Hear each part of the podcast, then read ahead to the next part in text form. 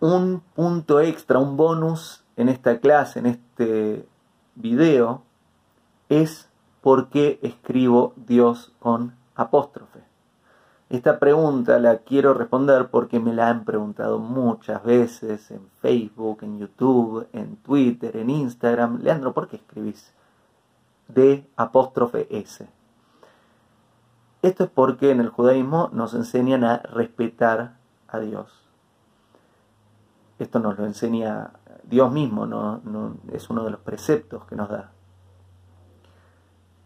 Y por ende no corresponde que digamos, que pronunciemos nombres divinos, la mayoría no podemos pronunciar, se pronuncian solo para rezar o leyendo la Torah.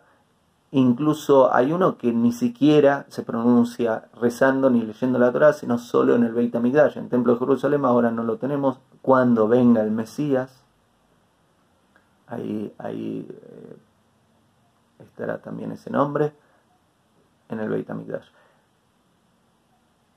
Estos nombres son sagrados y deben tratarse con máximo respeto. Si escribo Dios en un tweet, en un posteo, y después ese tweet o ese posteo es eliminado por algún motivo o esa cuenta es eliminada, estoy rompiendo, eliminando un texto donde aparece escrito un nombre divino. No, está bien, no es, no es bonito. Mirá, te, doy un ejemplo desde otro lugar. Si tengo un papel donde aparece Dios escrito, eh, desde el punto de vista de la Torah, no no puedo tirar ese papel. Es, irrespetuoso de romper ese papel. Eh, lo que se hace es enterrarlo y tiene todo un ritual especial.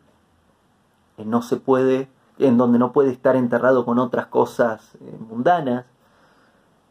Eh, los nombres divinos deben tratarse con sumo respeto. Por eso es que nunca escribo nombre divino completo, excepto en escritura de la Torah, ahí, porque en la Torah se excluye y es un texto sagrado. El podcast que acabas de oír es un fragmento de la sexta clase de Torah llamada ¿Quién es Dios? Podés encontrar el podcast completo aquí o en formato de video en mi canal de YouTube. Hago esta rápida pausa comercial para agradecerte por oír mi podcast y pedirte que si te gusta lo recomiendes. Si te gustaría adquirir alguno de mis libros, podés encontrarlos en su formato físico y digital en Amazon y en su formato audio en Audible. Gracias y que continúes disfrutando del contenido que tengo para vos.